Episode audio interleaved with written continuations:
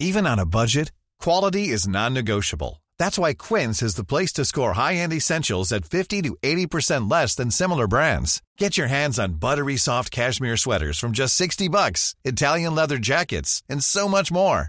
And the best part about Quince, they exclusively partner with factories committed to safe, ethical, and responsible manufacturing. Elevate your style without the elevated price tag with Quince. Go to quince.com slash upgrade for free shipping and 365-day returns. I'm Sandra, and I'm just the professional your small business was looking for. But you didn't hire me because you didn't use LinkedIn jobs. LinkedIn has professionals you can't find anywhere else, including those who aren't actively looking for a new job, but might be open to the perfect role, like me.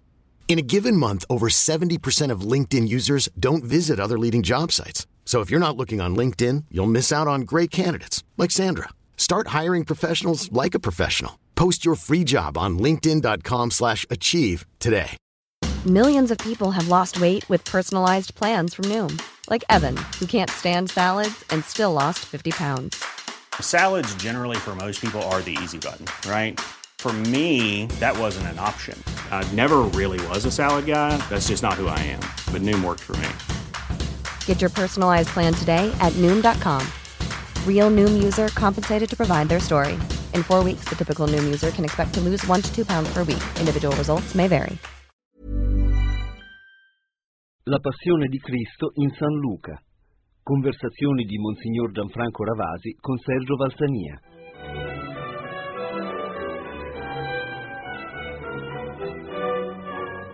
Buonasera, inizia oggi la settimana di Pasqua e abbiamo chiesto a Monsignor Ravasi di accompagnarci in questi giorni eh, con delle brevi meditazioni seguendo il Vangelo di San Luca.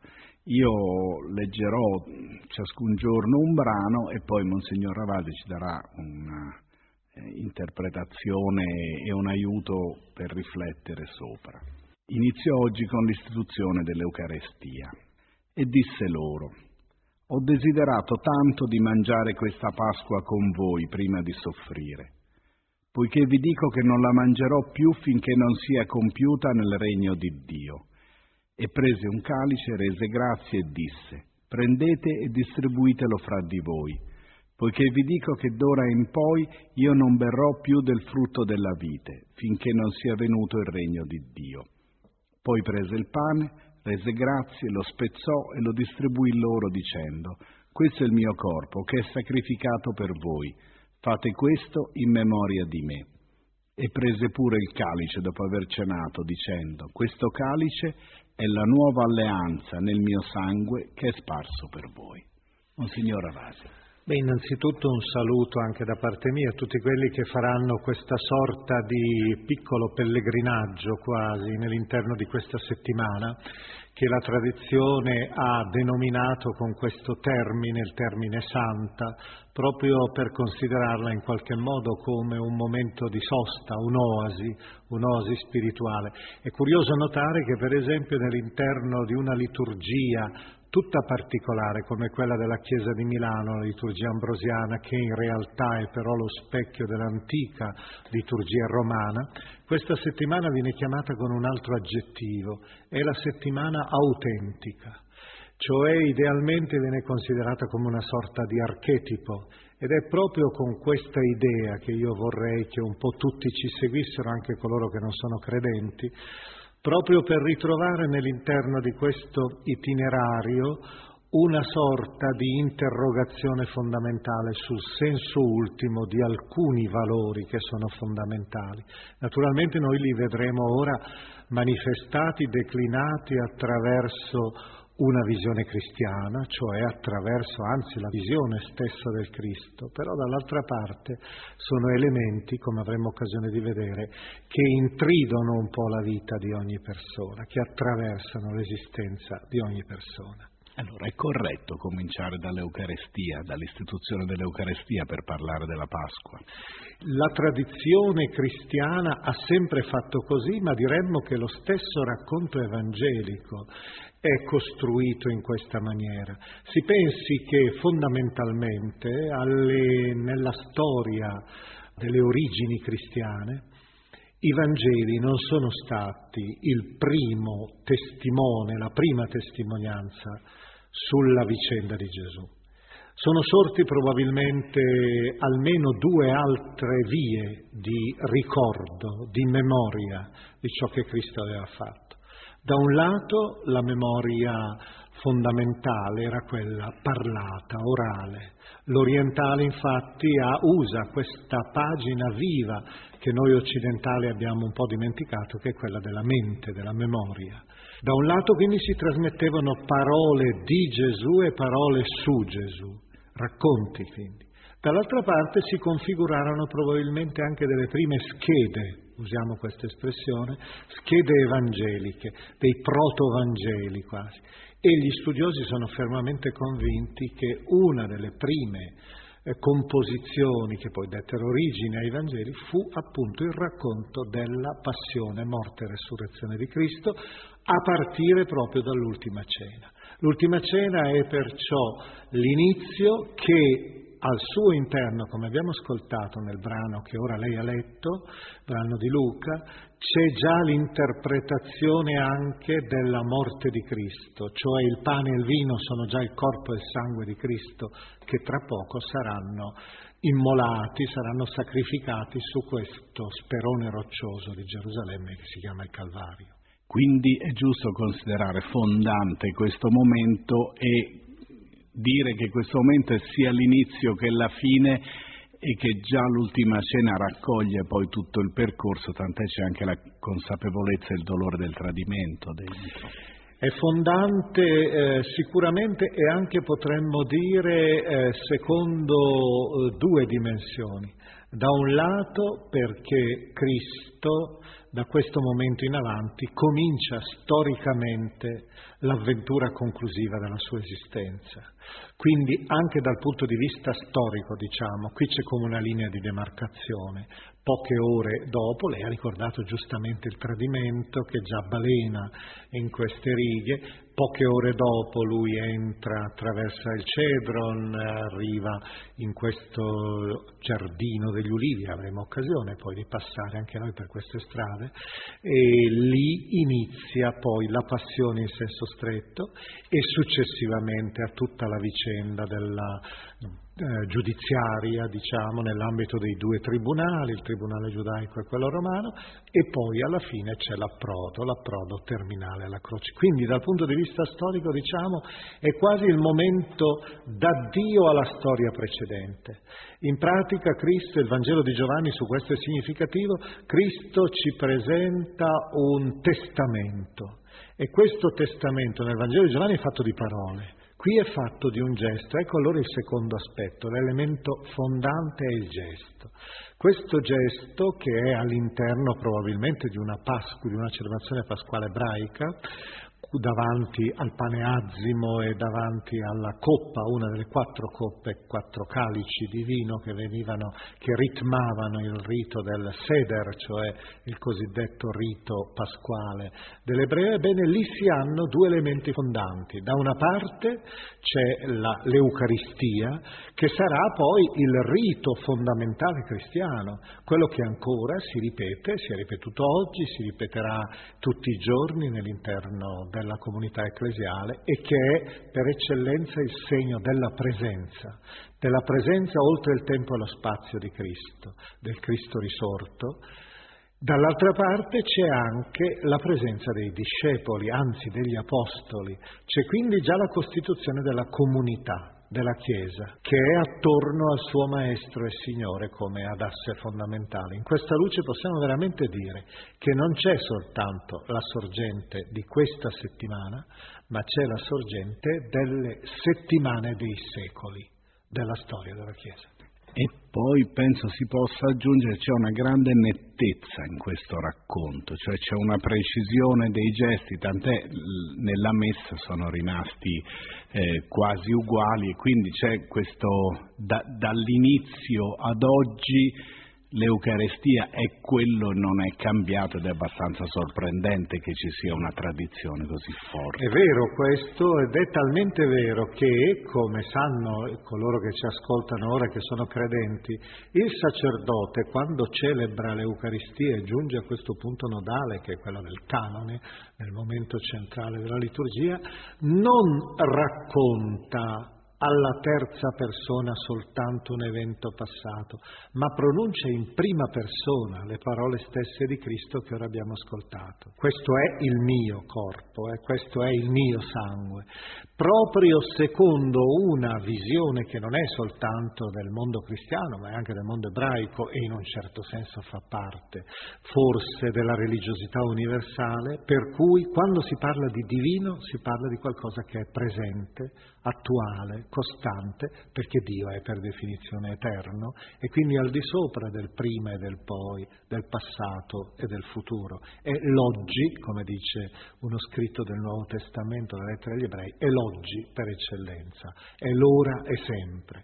Ecco, in questa luce possiamo veramente dire che quel racconto così preciso è quasi la trama di ciò che continuamente si ripeterà, anche se i gesti poi muteranno, perché noi abbiamo per esempio nell'interno dei Vangeli, nell'interno del, di Paolo stesso, dei racconti lievemente diversi dell'ultima cena, lievemente diversi anche nelle parole di Cristo, con dei mutamenti che interessano e che hanno significato soprattutto per i teologi e che sono da approfondire in altra sede. Questa mutevolezza lieve nella sostanza indica quello che poi sarà anche la ricchezza della storia della Chiesa, cioè la molteplicità dei riti, lo splendore delle celebrazioni. E, e vorrei chiedere anche a Monsignor Ravasi una riflessione su questi due grandi miracoli che poi racchiudono il momento della Pasqua l'istituzione dell'Eucarestia con la quale inizia questo periodo e poi la resurrezione, che sono forse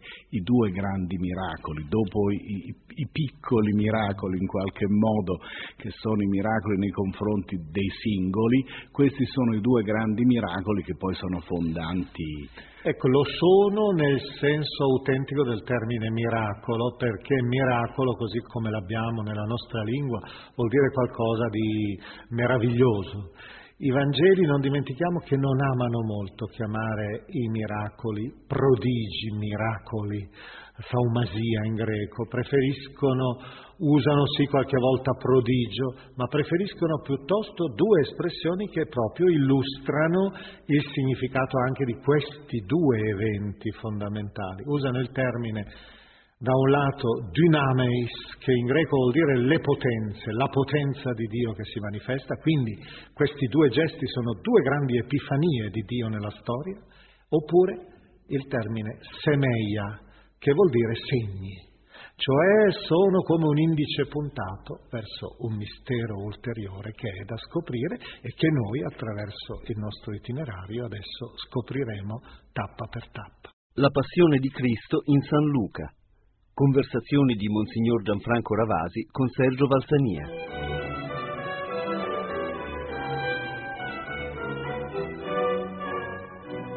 Buonasera, siamo di nuovo con Monsignor Ravasi ad accompagnare questa settimana di, di, Pasqua, a riflettere tutte le sere per una decina di minuti su uh, questo uh, momento dell'anno liturgico che in fondo è il momento qualificante per, per la Chiesa cattolica, più del Natale che pure noi festeggiamo in maniera più, infatti anche più laica da un certo punto di vista. Io volevo proporre a Monsignor Ravasi un brano del Vangelo nel quale c'è un, quasi un momento di rottura, il, il famoso rinnegamento di Pietro, che vado a leggere. Pietro intanto lo seguiva da lontano. In mezzo all'atrio era acceso un fuoco e molti vi erano seduti d'intorno. Pietro era fra questi. Ora una serva lo vide seduto accanto al fuoco e riguardandolo disse, anche quello lì era con lui. Ma egli negò dicendo, non lo conosco neppure, o donna. E poco dopo un altro, avendolo veduto, disse, anche tu sei uno di loro. Ma Pietro rispose, o uomo, non lo sono. Era trascorsa circa un'ora quando un altro pure insisté dicendo Sì, è vero, anche lui era con Gesù, infatti è Galileo. Ma Pietro rispose O uomo, non so quel che tu vuoi dire. E nel medesimo istante, mentre ancora diceva queste parole, un gallo cantò. Allora il Signore, voltato, si guardò Pietro, e Pietro si ricordò della parola del Signore, il quale gli aveva detto, Oggi, prima che il gallo canti, tu mi rinnegherai tre volte. E uscito fuori, pianse amaramente. Dal Vangelo di San Luca. Un testo, questo diventato celebre nell'interno anche della storia dell'arte, pensiamo, soprattutto perché ha questa uh, profonda umanità da una parte, dall'altra parte ha anche questa sorta di uh, scenografia particolare, immerso nella notte, nel buio, da quel buio con una fiamma che squarcia un po' le tenebre si proiettano, si protendono tre indici contro Pietro. Prima è l'indice di una donna, la quale riconosce in lui uno dei discepoli. Poi sono due uomini anonimi di cui non si dà l'indicazione, generici, che sono lì perché partecipano a quella sorta di spettacolo che ormai si sta per iniziare. Non dimentichiamo che il racconto della passione ha per molti versi anche un aspetto spettacolare, la folla è coinvolta ripetutamente, la gente partecipa e in un certo senso rappresenta quella profonda, radicale vergogna che si ha tutte le volte che per esempio si fa un'esecuzione capitale e c'è sempre chi è curioso di riuscire a vedere anche questo atto macabro. C'è quindi un aspetto direi di coralità e nell'interno di questa coralità la figura del discepolo lentamente si stinge, anzi per certi versi si estingue, egli diventa uno come gli altri, vuole nascondersi, perché ha paura della sua identità. E di fatti, se noi badiamo attentamente alle sue risposte, noi ci accorgiamo che proprio sono una negazione netta di qualsiasi rapporto con l'altro, è proprio con Cristo in questo caso, è proprio del tutto segnare un distacco che è poi alla fine il vero segno del tradimento. Tradire un altro vuol dire proprio non avere più nessun legame con lui, spezzare qualsiasi vincolo. Ed è per questo che Pietro lentamente da discepolo diventa non semplicemente il traditore, ma uno che è diventato apostata, che è in un altro orizzonte. Però noi abbiamo preso il brano da Luca ma questo è un brano che compare in tutti i Vangeli. È come se eh, la tradizione della Chiesa, poi era molto condizionata dagli Apostoli, eh, non abbia voluto nascondere. Cioè eh, Pietro si dichiara traditore mentre si dichiara apostolo, in fondo accetta moltissimo la sua umanità. Eh, diciamo, la considerazione che lei fa è importante, direi, dal punto di vista storico, perché uno dei criteri secondo i quali si cerca di verificare i dati evangelici, uno dei criteri codificati dagli studiosi, porta il nome di criterio di discontinuità o di difformità. Questo criterio nasce da un'esperienza che si può avere facilmente nella lettura dei Vangeli. Tutte le volte che noi nei Vangeli abbiamo elementi che in qualche modo diminuiscano la figura di Cristo o diminuiscano la figura dei discepoli, è segno quasi certo che siamo in presenza di una memoria storia autentica, perché non si sarebbe mai inventato un dato nei confronti di Pietro, per di più considerato da Cristo come la pietra fondante della sua Chiesa, che si manifesta con questa vergogna del tradimento, che si manifesta così debole, così fragile. Un altro elemento che invece riguarda Cristo, che potremmo citare a questo proposito, è quando Cristo viene battezzato dal Battista. E lì è decisamente inferiore lui rispetto al Battista, tant'è vero che la narrazione dice che Gesù è nella fila dei peccatori che stanno andando verso il battezzatore. Questo non si sarebbe mai inventato perché Cristo era superiore al Battista, soprattutto allora quando si erano formate anche delle comunità battiste, cioè che seguivano come Messia il Battista stesso.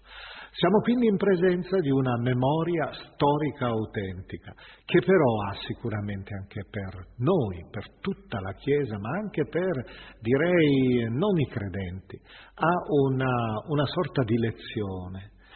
La fragilità della persona, la debolezza della persona è sempre in agguato. Nella Genesi si dice che il peccato è come una belva alla porta della tua casa, del tuo cuore, e può sempre perciò dominarti. C'è sempre quindi questa fragilità radicale, ma dall'altra parte l'ultima parola non è quella della condanna e del fallimento, l'unica parola è ancora quella del perdono e del recupero. Non per nulla c'è quella finale in cui Pietro piange, in cui Pietro sente ancora rinascere dentro di sé la sua vocazione di apostolo che forse non si era mai spenta, era stata solo ferita e schiacciata dalla sua debolezza, dal suo orgoglio, dalla fragilità comunque di ogni creatura. E comunque questa breve avventura, poi così dura per Pietro, nasce da un suo atto d'amore, perché Pietro è l'unico degli apostoli che in quel momento ha il coraggio, l'amore, la determinazione di seguire il Cristo fin dove è possibile seguirlo. E quindi c'è un, qualche rapporto fra questa sequela insistita e anche l'aumento del rischio del tradimento. Forse. Sì, la sequela eh, nel Vangelo di Giovanni si presenta anche il discepolo che Gesù amava questa figura sulla quale si è accanita l'acribia, l'approfondimento degli studiosi per riuscire a identificarlo probabilmente, però come dice la tradizione è la figura della, dell'autore stesso del Vangelo. Dall'altra parte quella figura può essere anche però già emblematicamente la figura del discepolo vero, che segue Cristo anche nel momento del tradimento, anche nel momento dell'isolamento da parte degli altri, anche nel momento in cui Cristo è ormai eh, alle soglie suo, del suo fallimento clamoroso dal punto di vista storico. Però è vero, c'è anche Pietro che viene marcato come presenza in questo momento in cui tutti sono fuggiti. E forse bisogna dire che in lui si rappresenta anche tutti coloro che rischiano, eh, rischiano anche provando la loro fede senza essere del tutto consapevoli che la fede non è un possesso pacifico e quieto. La fede non è, come diceva Bernanos, come se fosse una pietra preziosa da tenere in uno scrigno, è come un mare in cui ci si getta, in cui si nuota, in cui si hanno rischi. Ed è per questo motivo che allora Pietro, credente, compie questo gesto di vicinanza a Cristo senza essere del tutto consapevole che la fede ha anche il momento dell'oscurità e della fragilità.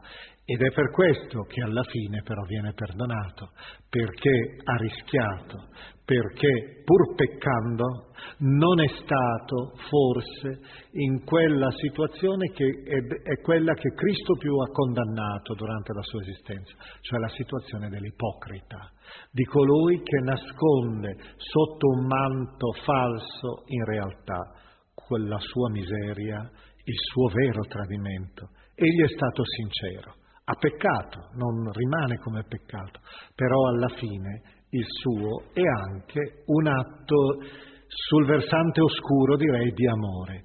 E quel gallo che lancia quello squillo, che squarcia proprio il silenzio poi di un uomo pentito, è in un certo senso una parabola della sua coscienza che ritorna ancora a crescere, a rinascere e a salvarsi. E poi c'è questo sguardo di Cristo. Allora il Signore, volgendosi, guardò Pietro e non c'è, non c'è rimprovero in questo, c'è eh, il legame che si ricostruisce in qualche modo, cioè Cristo che lo chiama di nuovo. Questo forse è un elemento tra l'altro tipico di Luca ed è forse l'elemento anche più originale, dal punto di vista anche simbolico e forse anche se si vuole dal punto di vista persino letterario. Perché riuscire a costruire un po' tutta la vicenda e la sua soluzione sulla base di uno sguardo, non di una parola, non dice nulla Cristo, né Pietro domanda nulla.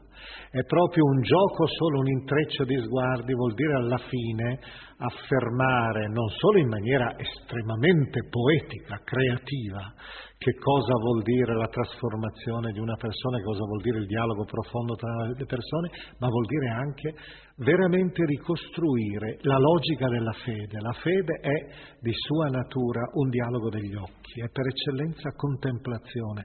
Pascal ha una frase veramente suggestiva nell'interno di una sua lettera che rappresenta bene proprio questo gioco di sguardi, per molti versi come componente fondamentale della relazione. Dice, nella fede come in amore, i silenzi sono molto più eloquenti delle parole. Infatti due innamorati, quando hanno esaurito tutta la batteria possibile delle parole, se sono innamorati davvero, sinceramente, profondamente, si guardano negli occhi e quello è il massimo della comunicazione. Per cui in quel momento è avvenuto forse il dialogo più intenso tra Pietro e il Maestro e il suo Signore. La passione di Cristo in San Luca Conversazioni di Monsignor Gianfranco Ravasi con Sergio Valsania.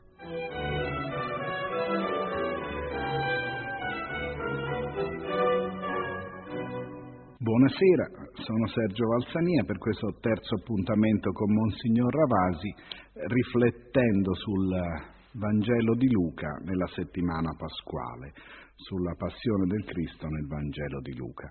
Eh, come sempre cominciamo con un brano appunto di Luca, il protagonista di oggi è Pilato.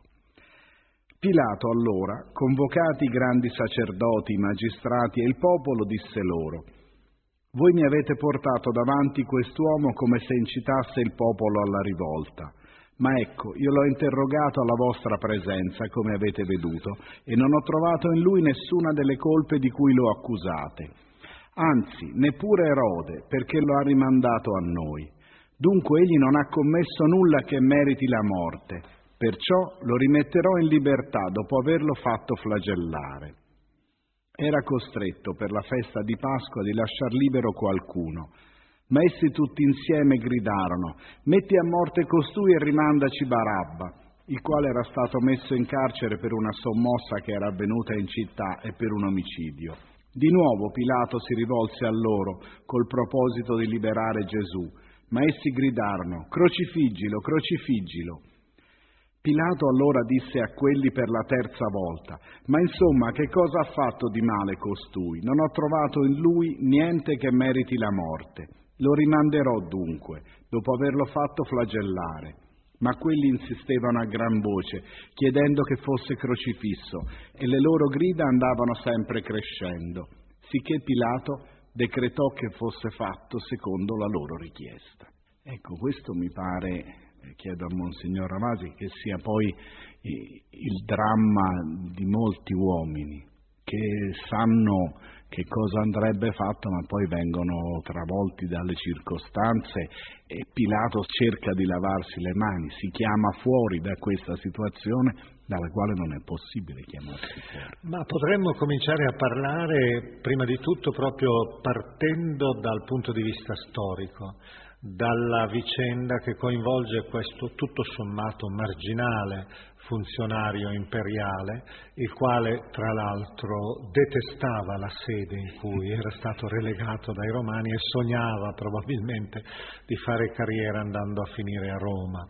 Il, in quell'orizzonte, in mezzo a quegli ebrei che egli non sopportava, si trova coinvolto in una vicenda una delle tante vicende che probabilmente egli doveva eh, giudicare in questo caso, se noi stiamo ai racconti dei Vangeli, Luca che abbiamo ascoltato ora, e se si dovesse anche confrontare Matteo soprattutto, ci si accorge che i Vangeli non danno un giudizio veemente contro Pilato.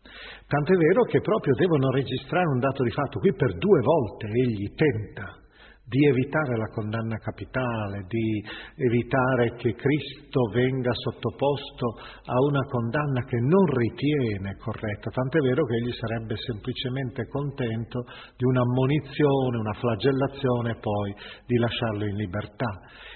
Quindi c'è, da un certo punto di vista, e questo è il primo elemento che dobbiamo considerare, la sensibilità paradossale, quindi di Pilato, il quale forse non ha cancellato del tutto il rigore del diritto romano, che vuole che una condanna sia supportata da un'argomentazione sufficiente. Dall'altra parte però ecco l'altro aspetto che entra in scena, egli trova attorno a sé questa sorta di cortina gelida di opposizione, questa ostilità che è eh, esplicita, diretta, costante, premeditata e non vuole perciò d'altra parte mettere in crisi una soluzione che forse potrebbe essere quella che fa contento il popolo e non crea difficoltà a lui.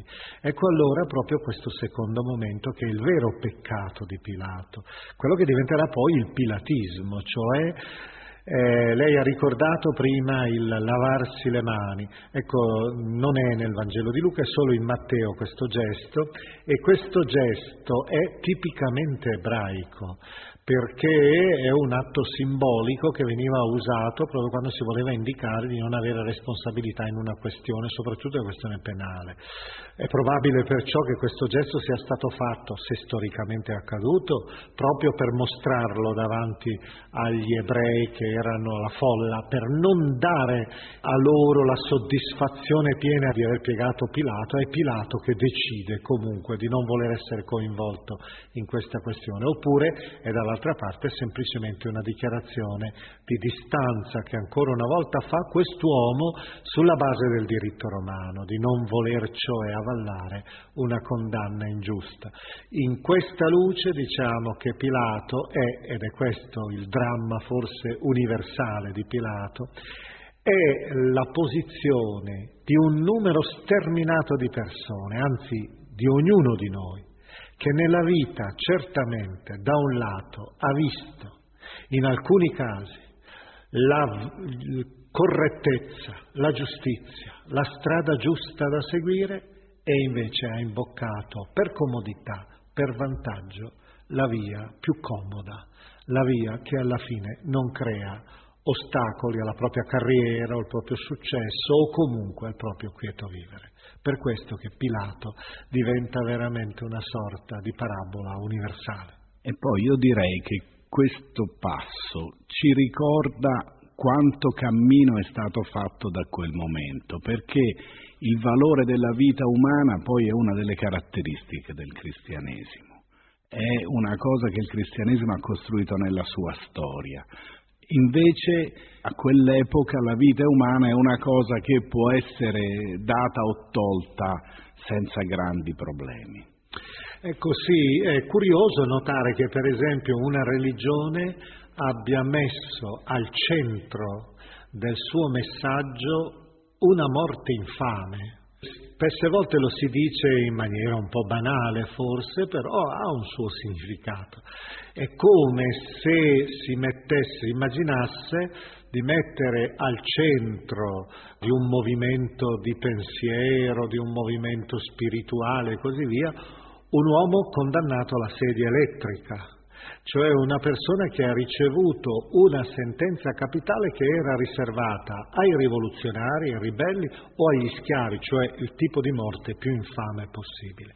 Quindi si parte proprio, il cristianesimo parte, mette davanti agli occhi la brutalità della morte e delle morti quindi che continuamente insanguinano l'umanità e proprio sulla base della ingiustizia radicale che c'è nell'interno di questa morte, proprio sulla base anche della umiliazione profonda della persona nell'interno del morire, di qualsiasi morire anche, costruisce proprio la sua fede della vita.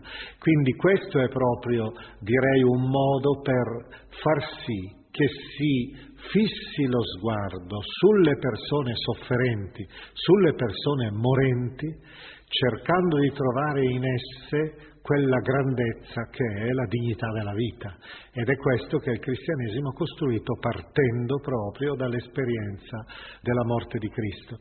E certo, questo discorso può essere anche non capito nella nostra società contemporanea, per esempio il morire o è del tutto rimosso, per cui alla fine non si dà valore anche alla vita rimuovendo la morte, oppure è la morte industrializzata, pensiamo cosa sono per esempio certi thriller che sono tutti costruiti su sangue, su violenze, su morte che diventa come una componente normale. E allora con questo atteggiamento si perde anche alla fine la capacità di comprendere l'ingiustizia che può essere perpetrata nel delitto, le domande che affiorano nel morire. Anatole France, eh, scrittore, romanziere francese, ha un racconto lungo, o forse un romanzo breve, intitolato Il procuratore di Giudea, in cui racconta simbolicamente la carriera ulteriore di Pilato. Pilato in realtà poi riesce a ritornare a Roma e alla fine lo rappresenta mentre è in pensione a Fondi in Campania e là viene a visitarlo il suo collega di Siria e questi due ricordano i momenti in cui erano in questa terra così aspra, amara, che non aveva dato loro consolazione. A un certo momento il procuratore, il governatore di Siria dice al procuratore Ponzio Pilato, ti ricordi di quell'uomo che tu hai condannato a morte, poi, di cui si è parlato così tanto, poi dopo, successivamente? E Pilato dice, ma com'era? Gli chiede informazioni e dopo una lunga tentativo da parte del governatore di Siria di ricostruire quegli eventi, dice no, no, io proprio non ricordo. La memoria della superficialità aveva cancellato anche il dramma della vita e della morte. Io però volevo chiedere ancora a Monsignor Ravasi una riflessione su Barabba, che in fondo è il simbolo di tutti gli uomini certo peccatore che viene salvato gratuitamente dal Cristo. E quindi è in qualche modo la sua vita è una vita salvata col sacrificio di Cristo senza neanche chiederlo. E potremmo dire che anche poi, tra l'altro, tutta quella storia dell'umanità secondo la quale l'innocente paga per il criminale perché in questo caso, di fatti, l'altro ottiene la vita che non gli sarebbe stata concessa secondo il diritto di allora, proprio perché un altro prende su di sé il peso della condanna. E qui abbiamo quindi per certi versi anche tutta la parabola della redenzione secondo la concezione della teologia cristiana, ma potremmo anche proprio fermarci a quanto lei diceva e considerare un po' proprio questo aspetto che fa parte un po' dell'esperienza, eh, direi, spirituale anche dell'umanità. Eh, noi non sappiamo quanto ci viene donato dal bene degli altri, cioè c'è nel mondo sicuramente una forza effusiva del male. Noi sappiamo che non è giusto dire che se io compio un delitto o un'ingiustizia è un affare mio, perché il più delle volte non solo coinvolge un altro, ma comunque cambia il clima dell'umanità, della società. Noi siamo sempre realtà unite, anche se per esempio siamo chiusi in noi stessi, partecipiamo di un'atmosfera, di un clima, entriamo nel mondo e quindi ogni goccia di male che viene depositata nell'oceano della storia indubbiamente lo inquina. Ecco, in parallelo la eh, sofferenza, l'innocenza, la bontà, la mitezza, il sacrificio di una persona giusta non è che sia solo una vicenda che si rinchiude nell'interno della sua identità, è qualcosa che anche irradia, trasfigura, trasforma, penetra nell'interno del mondo. Ed è per questo motivo che allora, da un lato, la morte di Cristo, questo eh, sacrificio al posto di Barabba, diventa anche non soltanto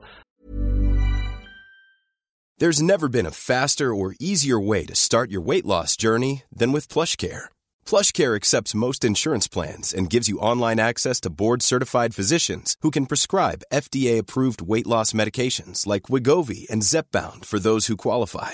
Take charge of your health and speak with a board-certified physician about a weight loss plan that's right for you. Get started today at plushcare.com slash weight loss. That's plushcare.com slash weight loss. plushcare.com slash weight loss. Hold up. What was that? Boring. No flavor. That was as bad as those leftovers you ate all week. Kiki Palmer here, and it's time to say hello to something fresh and guilt-free. Hello Fresh. Jazz up dinner with pecan-crusted chicken or garlic butter shrimp scampi. Now that's music to my mouth. Hello Fresh. Let's get this dinner party started. Discover all the delicious possibilities at hellofresh.com. La, la salvezza di Barabba, ma anche forse un segno di luce nell'interno della tenebra del male del mondo. La passione di Cristo in San Luca. Conversazioni di Monsignor Gianfranco Ravasi con Sergio Valsania.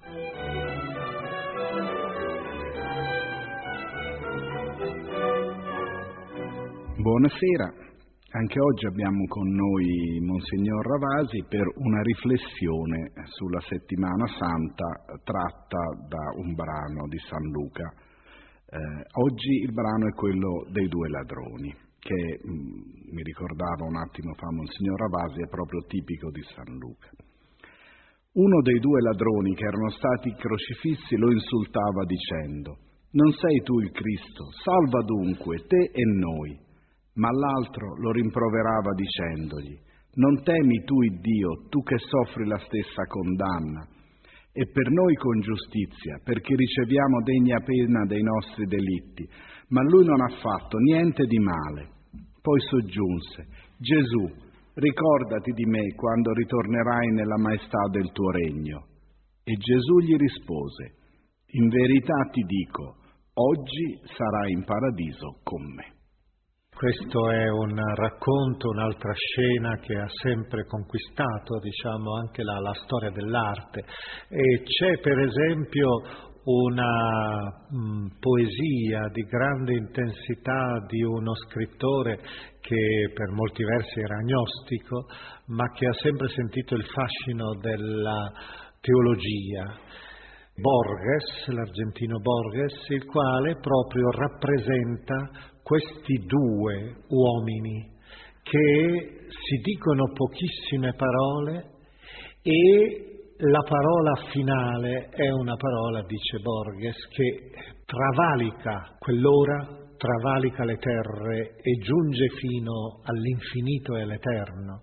In pratica, in quell'avventura che tutto sommato era registrata chissà quante volte con le esecuzioni capitali dei ribelli romani, con quella vicenda che non aveva poi una carica così straordinaria, in Luca diventa proprio attraverso un gesto di umanità, di perdono, di amore, diventa invece qualcosa che raggiunge l'Eterno.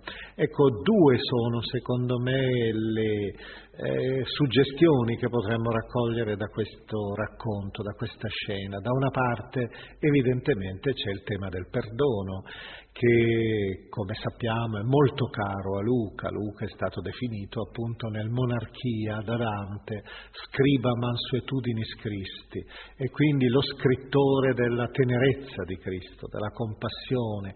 È attento per esempio a rappresentare ripetutamente Cristo in compagnia, in cattiva compagnia, cioè con gli ultimi della terra, pubblicani, prostitute, peccatori e poi soprattutto sempre attento a lenire queste domande che sono domande sanguinanti che nascono dal sottosuolo quasi dell'umanità. Eh, chi siano questi due che sono attorno a Cristo non c'è esitazione nel dire che non sono, come la tradizione ha fatto, ladroni. I termini che vengono usati da Luca e i termini che vengono usati per esempio da Giovanni per indicare coloro che sono concrocifissi con Cristo sono da ricondurre piuttosto in greco kakurgoi all'idea di malfattori e malfattori era il termine con cui venivano designati i ribelli, i rivoluzionari antiromani. Quindi siamo in presenza sempre di un'esecuzione capitale di impronta politica, come era quella che Pilato aveva voluto che avesse rispetto alla indicazione del tribunale giudaico del Sinedrio. Ebbene, in quella, quel gesto di perdono che viene eh, riservato perciò a un criminale, diremmo noi, è un gesto che suggella la vita di Cristo, in pratica l'ultimo atto che lui fa. E questo ultimo atto è la rappresentazione quasi di una scelta di vita, di una scelta che aveva accompagnato tutta la sua esistenza. L'altro elemento invece è quel riferimento al paradiso, che è un riferimento sorprendente perché forse i nostri ascoltatori non immaginano questa cosa, ma il, del paradiso nel Nuovo Testamento in pratica non si parla. Il paradiso è usato soltanto come termine tre volte nel Nuovo Testamento, qui, nella promessa che Gesù fa a quest'uomo, poi usato da Paolo che ricorda una sua esperienza estatica dicendo di essere stato rapito fino in paradiso, e poi nell'Apocalisse, in una frase dell'Apocalisse in cui si dice che al giusto verrà dato una corona di gloria nel paradiso. Quindi si tratta di un termine raro, che aveva un'origine tra l'altro neppure ebraica, neppure greca, il termine di origine iranica, alto-iranica, e indicava letteralmente, pardes, indicava un giardino, un parco fiorito, un parco reale quasi. Era quindi un'immagine per rappresentare la meta ultima, in questo caso, dell'esistenza. Abbiamo perciò anche un'altra indicazione sull'approdo ultimo della vita, indicato proprio in questa scena di morte. E in questa scena di morte abbiamo anche una promessa particolare del Cristo, perché altre volte il Cristo rimette i peccati, altre volte riconosce che la fede ha fatto grandi cose, ma questa volta fa qualcosa di più, praticamente certifica la santità. È l'unico, il primo dei santi è il, il ladrone, il bandito, il malfattore. E questo si usa dire di fatti che questa è la prima canonizzazione in assoluto che sia avvenuta nell'interno della storia della Chiesa e che è stata eh, avallata da Cristo stesso. Ecco, eh, l'interesse proprio nell'interno di questo aspetto è proprio legato al fatto che si tratti di una figura così fragile, debole, misera e anche per molti versi detestata. la santità di solito noi la concepiamo con categorie che sono tendenzialmente alonate di luce, non per nulla si ricorre all'aureola. L'aureola era, tra l'altro, un elemento mutuato dal culto imperiale che mostrava persino presente, non si dimentichi, nel mondo accadico, dove si parlava di una melammu che era letteralmente l'aureola che aveva il sovrano, circondato di luce come la divinità.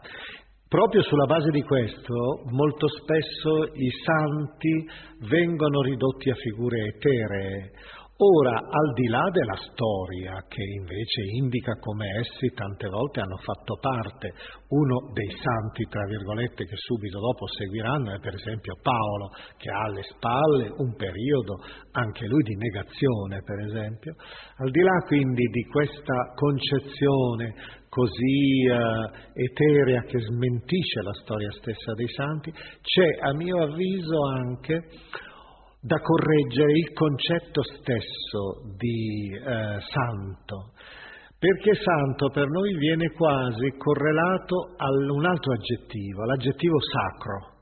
È tutto ciò che è sacro, intangibile, perfetto, opposto al profano. Ebbene, invece il vero concetto di santo non è necessariamente quello di sacro, di consacrato, è invece ciò che nell'interno della coscienza viene santificato.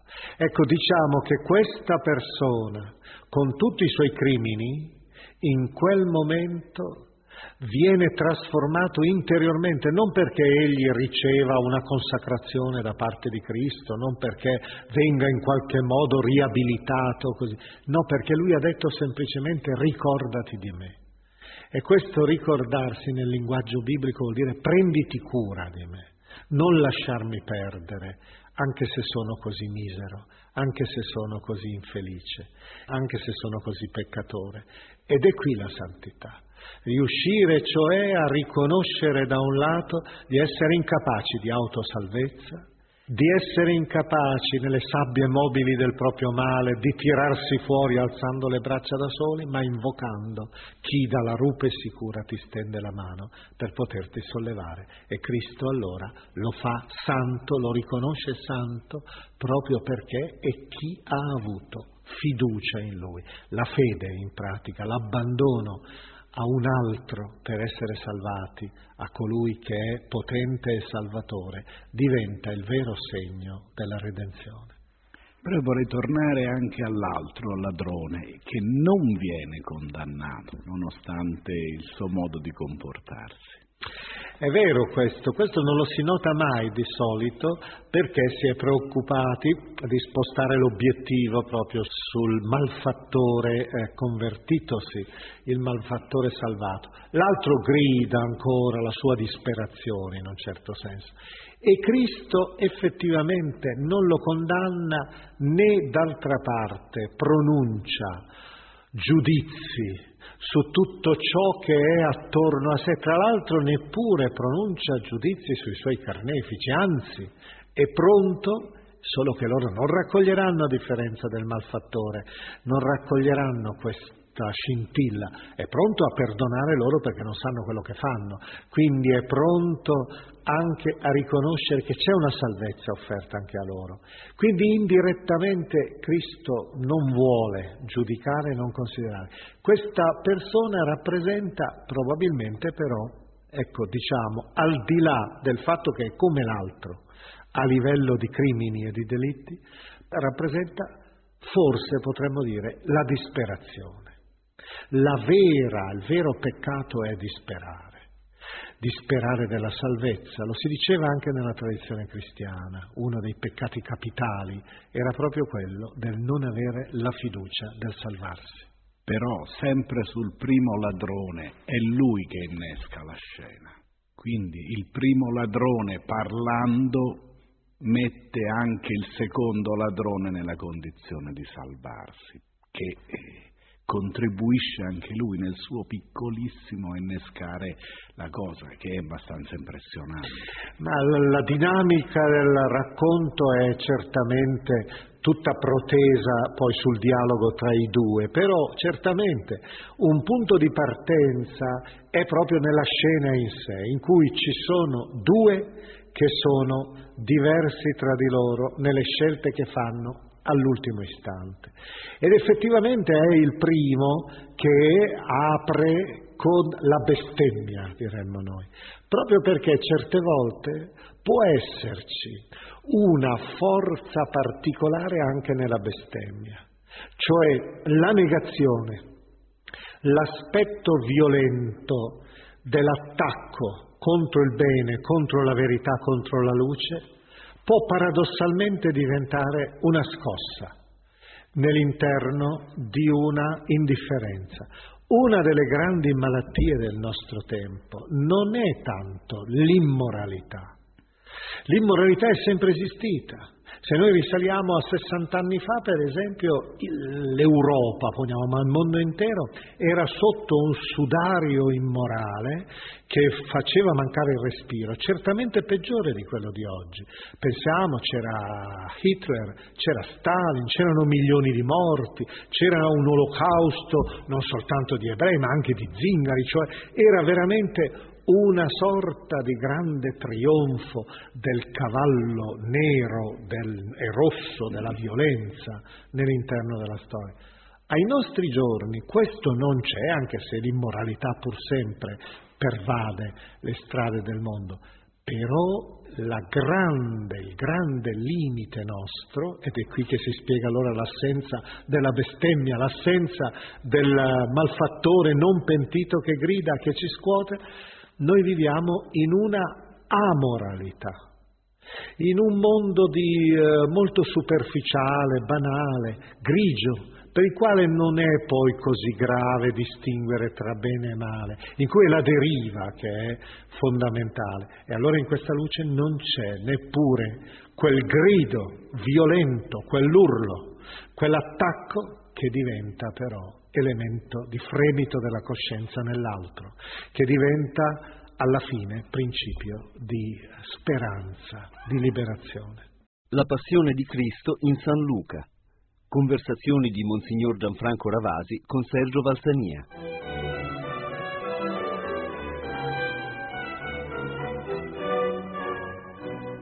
Buonasera, sono Sergio Valsania, anche oggi venerdì di Pasqua abbiamo con noi Monsignor Ravasi per riflettere su tutta la settimana della Pasqua. Oggi siamo, è il momento drammatico della morte del Cristo, sempre da San Luca. Era già quasi l'ora sesta quando le tenebre si stesero su tutta la terra, fino all'ora nona, per essersi oscurato il sole. E il velo del Tempio si divise nel mezzo. Ma Gesù, gridando a gran voce, disse, Padre, nelle tue mani raccomando lo spirito mio. E detto questo, spirò. Il centurione, visto quanto era accaduto, diede gloria a Dio dicendo certamente quest'uomo era giusto. La morte di Cristo eh, rappresentata da Luca, dobbiamo questo segnalarlo subito, è diversa rispetto alla morte così come ce la presentano Matteo e Marco. E non dobbiamo stupirci di questo perché gli evangelisti non hanno voluto fare una redazione, una relazione, una cronaca, una sorta di verbale quasi di ciò che è accaduto lassù, su questo piccolo sperone roccioso di Gerusalemme. Non dimentichiamo che il Golgota, termine aramaico che significa cranio, forse per la forma, la configurazione di questa collinetta, era di non più di 6-7 metri di altezza ed è tant'è vero che attualmente è stato inglobato nell'interno della Basilica del Santo Sepolcro di Gerusalemme, c'è anche il Calvario. Ebbene, gli evangelisti si mettono come da angolature diverse, come se fossero proprio delle telecamere che rappresentano quella scena in prospettive completamente diverse, quindi si hanno dei profili differenti, che non sono tra di loro antitetici, sono in contrappunto, vogliono mostrare cioè un'esperienza che di sua natura è stata molto complessa e travagliata. E allora proviamo un po' adesso, semplicemente in apertura, a mostrare questa diversità. Da un lato abbiamo Matteo e Marco, che rappresentano la fraternità di Cristo con l'umanità nella maniera più brutale possibile. Cioè Cristo in quel momento è veramente uomo. Non può essere considerato come solo una, un rivestimento umano di una divinità che è olimpica. Egli prova che cosa vuol dire il morire in tutta la sua cupa dimensione di sofferenza. Infatti c'è un elemento che forse è l'elemento più sconcertante nell'interno del racconto evangelico, anche se gli esegeti poi lo ridimensionano. Il grido che lancia Cristo secondo Matteo e Marco è Dio mio, Dio mio, perché mi hai abbandonato? La citazione del Salmo 22. È vero, dicono gli esegeti, che questo Salmo poi finisce in piena speranza, in piena luce, però l'inizio è il silenzio di Dio e pensiamo quanto questo silenzio del Padre di Dio nel momento del dolore, della prova, della morte sia lacerante per il Figlio di Dio. Però vedete che Egli sperimenta ciò che abbiamo sperimentato tutti noi quando abbiamo avuto un dolore inconcepibile, un dolore talmente forte da non avere spiegazione, abbiamo subito detto Dio è, se siamo credenti, Dio è assente e se non siamo credenti persino l'abbiamo bestemmiato, perché quella esperienza è un'esperienza che bene o male coinvolge anche ciò che è oltre noi stessi. Ebbene, Cristo, secondo Matteo e Marco, lancia questo grido e poi subito dopo si dice e lanciato un forte urlo spirò. È una brutta morte, paradossalmente, quella che viene rappresentata. È veramente fratello di tutti coloro che anche in questo momento purtroppo sulla faccia della terra magari muoiono soli, certi che Dio non li guarda, con un urlo, con una, col tremito delle loro membra, in un'agonia senza speranza. Dall'altra parte invece Gesù di Nazareth, uomo che muore, non cessa di essere sempre il figlio, non cessa di avere dentro di sé questo seme di divinità, secondo la concezione e la visione cristiana. Allora ecco Luca, Luca che invece gli mette sulle labbra un altro salmo e questo salmo è un salmo invece di abbandono sereno. Non si dimentichi che Gesù aggiunge a questo salmo la parola Padre in apertura. Padre, nelle tue mani consegno il mio spirito. E detto questo, spirò. La morte è la morte pacata di colui che ha potuto vedere nel volto della morte il volto stesso del Padre, di Dio, che viene e lo raccoglie, un po' come faceva la tradizione giudaica per la morte di Mosè, che immaginava che Mosè fosse morto con un corpo che non voleva morire, come ogni uomo, fosse morto attraverso un gesto abbastanza sorprendente. Dio scende e bacia Mosè sulle labbra e gli sugge l'anima, la vita. Una morte quindi gioiosa e serena perché Dio prende la vita in sé del suo fedele. Cristo quindi per Luca è una lezione anche di abbandono ultimo a Dio anche in questo momento oscuro. E infatti tutta poi l'iconografia orientale fa il Cristo sorridente. Il Cristo drammatico in fondo è quello dell'Occidente, mentre invece tutta l'arte bizantina sorride anche se su Anzi, io le dirò di più su questo, che non è soltanto l'arte eh, bizantina che fa riferimento a questo aspetto. L'arte bizantina fa riferimento, e la letteratura anche bizantina, teologica soprattutto, fa riferimento alla morte secondo Giovanni. Nel Vangelo di Giovanni la morte di Cristo è già per certi versi la resurrezione. Si pensi che nel racconto della passione per dodici volte, un numero simbolico, si parla di Gesù re, sovrano, per cui la croce diventa già il trono della sua gloria. Cristo viene innalzato non su una croce esecuzione capitale, ma viene innalzato su un trono, come lui aveva detto, quando io sarò innalzato da terra, tutti attirerò a me, quasi come punto di convergenza delle speranze, delle attese dell'umanità. Ecco, proprio in questa luce eh, dobbiamo dire che Luca è vicino a Giovanni, perché ci presenta, e l'arte bizantina intuirà questo aspetto, ci presenta l'altro volto del morire. Non è falso anche l'altro della sofferenza del Cristo, l'altro volto del morire è il volto invece divino che è anche offerto alla nostra speranza. E subito dopo la morte in Luca compare il centurione, che è il carnefice in realtà. Eppure il, il carnefice è il primo a riconoscere eh, la grandezza del Cristo. E questo è evidentemente anche un aspetto, c'è anche negli altri evangelisti, ma è un aspetto caro a Luca. Non dimentichiamo che Luca è l'evangelista universalista è colui che già respira la possibilità di un cristianesimo che non sia solo ancorato alla roccia di Gerusalemme, ma che ormai veleggi per le strade del mondo. Se è discepolo di Paolo, come discepolo di Paolo, Luca sa che il cristianesimo deve andare anche a Roma, deve andare a Filippi, deve andare in Asia Minore.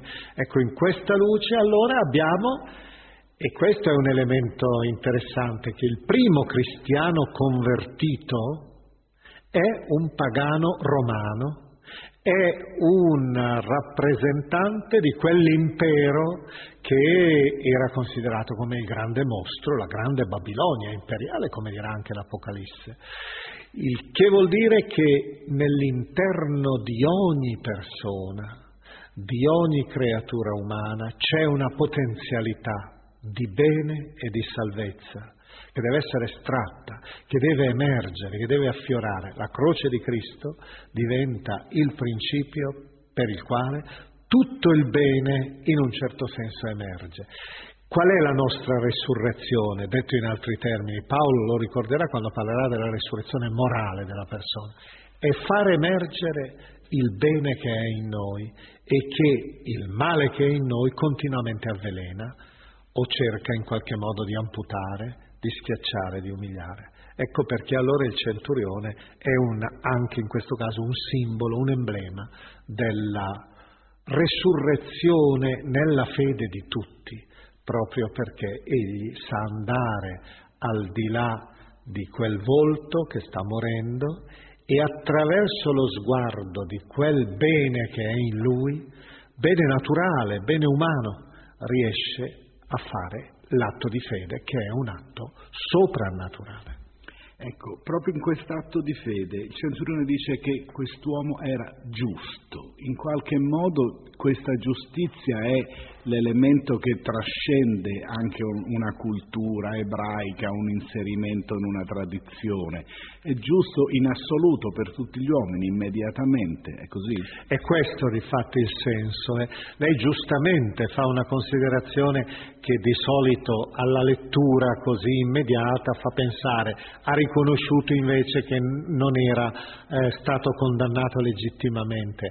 No, questo giusto bisogna scriverlo con la maiuscola, è proprio nel linguaggio dell'Antico Testamento secondo il quale il giusto per eccellenza è colui che è non soltanto giusto in sé, ma anche capace di giustificare gli altri, di salvare gli altri.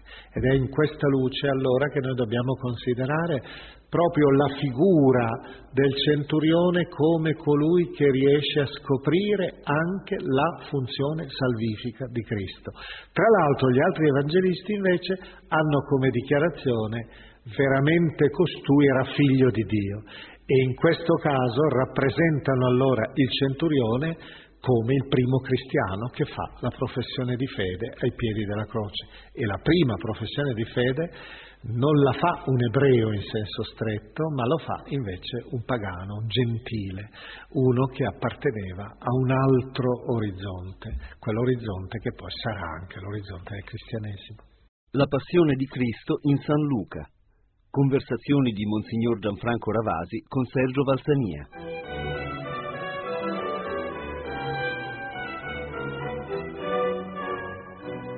Buonasera, sabato santo, e il brano che abbiamo scelto per riflettere oggi, per chiedere a Monsignor Ravasi di riflettere per noi sul Vangelo di San Luca, è un brano della resurrezione.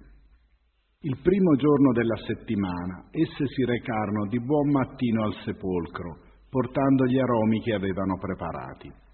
Ma videro che la pietra era stata ribaltata davanti al sepolcro ed entrate dentro non trovarono il corpo del Signore Gesù. Or mentre non sapevano che cosa pensare di questo, ecco, due uomini si presentarono a loro in vesti risplendenti. Esse, prese dallo spavento, chinarono a terra la faccia, ma i due uomini dissero loro, perché cercate tra i morti colui che è vivo? Non è qui, è risorto. Ricordatevi in qual modo vi parlò mentre era ancora in Galilea quando andava dicendo è necessario che il figlio dell'uomo sia dato nelle mani dei peccatori, che sia crocifisso e il terzo giorno risorga. Si ricordarono allora delle sue parole e al loro ritorno dal sepolcro raccontarono tutto agli undici e a tutti gli altri. Eccoci davanti a quest'alba di Pasqua la mattina con questi personaggi che gli studiosi notano essere certamente personaggi storici. Non siamo di fronte a figure emblematiche che sono state evocate per riuscire a giustificare un'esperienza di tipo mistico, di tipo trascendente. Perché diciamo questo? Perché nel mondo ebraico, come un po' in tutto l'antico vicino Oriente, le donne non erano abilitate a testimoniare, non erano considerate persone giuridiche. E quindi come tali questo evento, che è poi capitale nell'interno della storia della Chiesa, delle origini, non solo della Chiesa successiva, questo evento, se fosse stato creato con tutti i crismi per la sua validità, avrebbe dovuto avere come testimoni sicuramente delle figure neutre, o perlomeno gli apostoli che erano in grado di testimoniare. Qui siamo in presenza invece di un dato che era nella storia e che naturalmente deve essere decifrato. Perché proprio le donne, le ultime? Perché proprio coloro che non sono in grado neppure di attestare un evento sono coloro che incontrano il Cristo? E la risposta è proprio nella logica quasi, potremmo dire non soltanto degli Evangeli ma quasi di tutta la Bibbia. Eh, se si volesse costruire una sorta di filo rosso che attraversa le scritture dell'Antico e del Nuovo Testamento, alla ricerca delle scelte fatte da Dio per una missione, noi avremmo quasi sempre il minore, il secondo. Il caso per esempio poniamo Esaù, potente, guerriero, cacciatore, e invece sarà Giacobbe. Giacobbe il quale non è neppure un esemplare di onestà, un minore. Pensiamo per esempio a Mosè e ad Aronne. Aronne è un grande parlatore, Mosè ha la lingua impacciata ed è Mosè che invece deve essere, nonostante che per tre volte continui a dire a Dio, ma manda mio fratello, io non sono in grado. Pensiamo, per, tanto per fare un esempio ancora tra i mille, alla figura di Davide. Davide è un ragazzino, il profeta Samuele arriva per ungere il nuovo re. Suo padre gli presenta, presenta tutti i suoi figli, grandi e grossi come sono, e a un certo momento il profeta dice, sono qui tutti, il padre si era dimenticato che ne aveva ancora uno, ma dice, ma c'è quel ragazzino che è in campagna, ed è il ragazzino che viene scelto. Geremia è un ragazzo che subito, chiamato da Dio, dice, io non sono neppure capace di dire A, A, A, cioè non sono in grado neppure di come posso andare a parlare a Israele. E Dio invece sceglie proprio quest'ultimo. Ecco, in questa luce io direi che allora le donne ci ricordano una grande verità, che è, direi, che sconvolge un po' la logica degli scacchieri della politica, del potere e così via. È l'ultimo che viene scelto come testimone. Ecco, in questa luce abbiamo allora davanti a noi proprio una sorta di dimostrazione concreta di una legge evangelica. E comunque c'è una sorta di ritrarsi del Cristo mentre risorge, cioè so, Lazzaro alzati e cammina, avviene in pubblico la resurrezione di Lazzaro, mentre invece il Cristo in qualche modo cela agli occhi dell'uomo l'evento centrale de- della storia di tutto. Questo è, direi, proprio l'elemento fondamentale, un elemento a cui eh, naturalmente non si fa molto riferimento perché noi siamo abituati, pensiamo a Piero della Francesca e a questo Cristo imponente di San Sepolcro che esce con tutta la potenza della sua forza, con una, un'asta persino, ponendo il suo piede sul sepolcro che schiaccia. Siamo abituati cioè a immaginare che la resurrezione sia stata descritta dai Vangeli come questo evento eh, giustamente lei faceva riferimento a Lazzaro, come un evento verificabile dal punto di vista esteriore nel suo accadere. In realtà invece gli Evangeli non descrivono la resurrezione, descrivono il Cristo risorto che incontra attraverso un'esperienza, è un'esperienza mistica, è un'esperienza trascendente, i suoi discepoli. E per incontrarlo il discepolo non deve soltanto usare la strumentazione della ragione dei sensi. C'è quell'episodio narrato dal Vangelo di Giovanni che vede ancora in scena una donna, ancora una donna che incontra per prima il Cristo, cioè Maria di Magdala. Che cosa fa Maria di Magdala in quella mattina, in quell'alba ancora iniziale di una giornata che sarebbe stata poi decisiva per la storia della cristianità? Scambia Cristo per il custode del giardino cemeteriale. E questo è proprio paradossale, Era, l'aveva ascoltato, avevano vissuto camminando insieme per le strade di Palestina, perché questo? E beh, la lezione è chiara, eh? quando riconosce che è risorto, quando la chiama per nome, Maria, cioè per avere l'esperienza dell'incontro con Cristo, con Cristo col risorto, non ci devono essere cose, cataclismi o, sce, o scenografie, è un'esperienza che fa su un canale di conoscenza superiore, quella del dialogo di fede, quando ti chiama per nome. Il nome nel mondo semitico è la conoscenza della persona, è l'intimità. Il nome non lo si dice al nemico. Ed è in questa luce, in questa prospettiva, che allora diventa veramente la Pasqua, la vera Pasqua, incontro col risorto. Ma qui compaiono anche due altri personaggi, gli angeli, che gli angeli in qualche modo sono una sorta di parentesi nel Vangelo, sono presenti all'inizio, l'annunciazione, la nascita e poi ricompaiono alla fine. Come eh, il, il diavolo li evoca, chiama gli angeli e Cristo rifiuta, però sono questa grande parentesi come se tutta l'esperienza del Cristo fosse circondata però a distanza da queste presenze. È vero, un teologo importante come Hans Urs von Balthasar ha sostenuto che appunto, proprio partendo da questo, che c'è questa sorta di eh, cornice angelica attorno alla vita di Cristo e che si spiega proprio con la funzione dell'angelo. L'angelo, nell'interno della Bibbia e della tradizione cristiana, è per eccellenza, come dice questo termine che è di origine greca, angelos è il messaggero e traduce l'ebraico malak, che vuol dire ancora ugualmente messaggero, nunzio. Ecco, noi il mistero di Dio lo riceviamo attraverso un annuncio, attraverso una presenza che ha in sé una dimensione che è trascendente anche.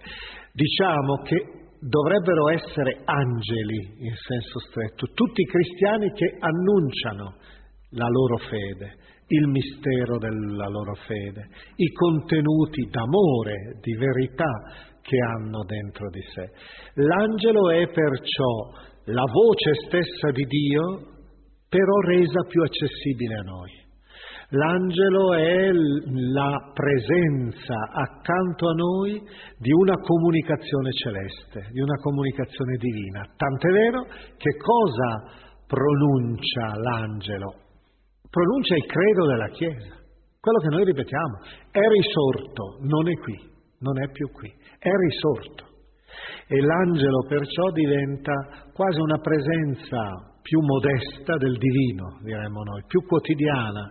Non dimentichiamo che anche nell'Antico Testamento l'angelo era quello che accompagnava, l'angelo custode, quello che accompagnava Tobia quando doveva fare questo viaggio in mezzo a tutte le difficoltà e le sofferenze che quel percorso comportava e le sofferenze anche del padre, che questa mano di Dio visibile diventa alla fine la rappresentazione della presenza di Dio quotidiana. Un poeta spagnolo, Pedro Salinas, diceva le mani di coloro che amano terminano in angeli. E questo è un modo suggestivo, credo, per rappresentare la funzione dell'angelo. L'angelo è colui che porta in maniera concreta, quotidiana, il messaggio della resurrezione e naturalmente la sua carica di amore.